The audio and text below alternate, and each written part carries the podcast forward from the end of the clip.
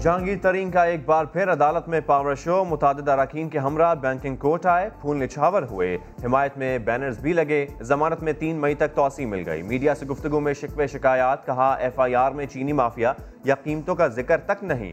فرضی کہانی بنائی گئی ہے۔ کیس کس نے بنایا؟ وزیر اعظم کے کان کون بھر رہا ہے؟ ترین نے نام بتایا، نہ ساتھیوں کو بتانے دیا۔ پرائم منسٹر ہاؤس میں یا پرائم منسٹر کے دفتر میں میں نہیں جاتا مجھے نہیں پتا کون کیا کہہ رہا ہے۔ کون ہے؟ وہ نام بتا دیں آپ کو پتہ ہے اسحاق صاحب آپ بتا دینا نہیں پتا کون آپ کون صاحب بتا رہے ہیں ہم ریاست مدینہ میں وزیر اعظم سے انصاف مانگ رہے ہیں۔ راجہ ریاض کہتے ہیں وزیر اعظم کنبے کے سربراہ ہے بات کو آگے نہ بڑھائیں۔ طریقے انصاف کے پرجم کے نیچے کھڑے ہیں۔ لیکن اس پر اگر اسی طرح رویہ رکھا گیا، کچھ دوستوں کے کہنے پہ آپ نے اسی طرح رویہ رکھا، تو پھر ہم بھی مجبور ہوں گے۔ پھر ہم بھی کوئی قدم اٹھا سکتے ہیں۔ کرونا کی تیسری لہر، چوبیس گھنٹے میں مزید ایک سو بارہ افراد کی جان چلی گئی۔ مجموعی اموات سولہ ہزار سے بڑھ گئیں۔ چار ہزار نو سو چھہتر نئے کیسز رپورٹ مثبت کیسز کی شرح سات اشاریہ چھ دو فیصد رہی ایکٹیو کیسز اناسی ہزار ایک سو آٹھ ہو گئے۔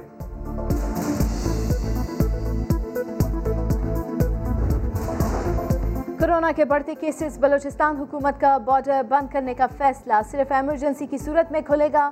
مارکیٹ کے اوقات سحر سے شام چھ بجے تک ہوں گے۔ ہفتہ اتوار چھٹی، سندھ حکومت نے بھی پابندیاں سولہ مئی تک بڑھا دی۔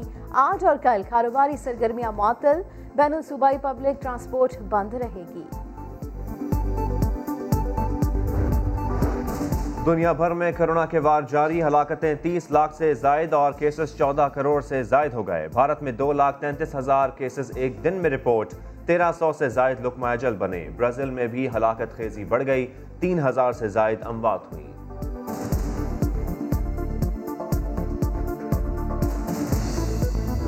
آپ بالکل ریڈ لائن کو کراس کر رہے ہیں۔ جی، چیف سیکرٹری صاحب، آپ نے ادھر ہی رہنا ہے، آپ کے بچوں نے بھی ادھر ہی رہنا ہے۔ اس کے بچے تو ادھر نہیں ہیں اور باقی زندگی شاید اس نے بھی ادھر ہی گزارنی ہے۔ اس لیے آپ کو یہ چاہیے تھا کہ آپ اس غیر قانونی عمل کے آگے دیوار بنتے۔ جاتی عمرہ اراضی کے خلاف کارروائی کا بھرپور جواب دیں گے۔ لیگی رہنماؤں نے چیف سیکرٹری پنجاب کو دھمکی دے دی۔ رانا ثناء اللہ بولے، افسران اپنی قانونی حد سے آگے نہ نکلے۔ احسن اقبال نے کہا، عمران خان سیاسی انتقام میں اندھے ہو چکے، ذہنی معائنہ کرایا جائے۔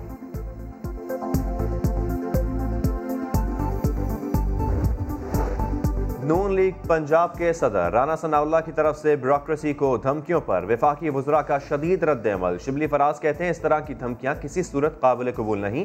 شیری مزاری نے کہا، نون لیگ جمہوری سیاسی جماعت کم اور مافیا زیادہ لگتی ہے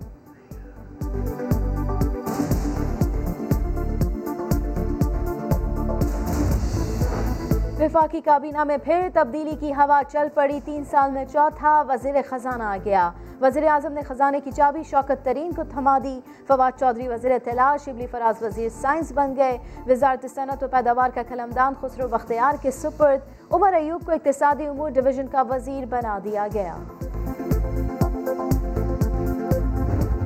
یہ ہمارے گھر ہیں جو اس پانی کی وجہ سے تباہ و برباد ہو رہے ہیں۔ بنیادیں بیٹھ رہی ہیں۔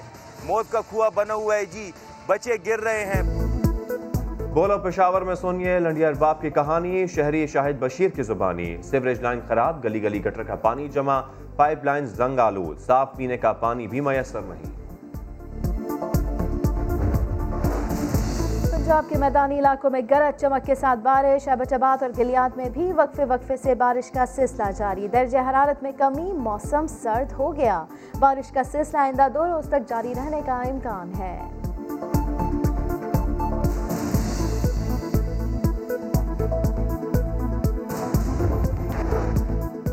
انتہا پسند مودی سرکار گھٹنے ٹیکنے پر مجبور ٹی ٹوینٹی ورلڈ کپ کے لیے پاکستانی کرکٹرز اور میڈیا کو ویزے دینے کی اجازت دے دی۔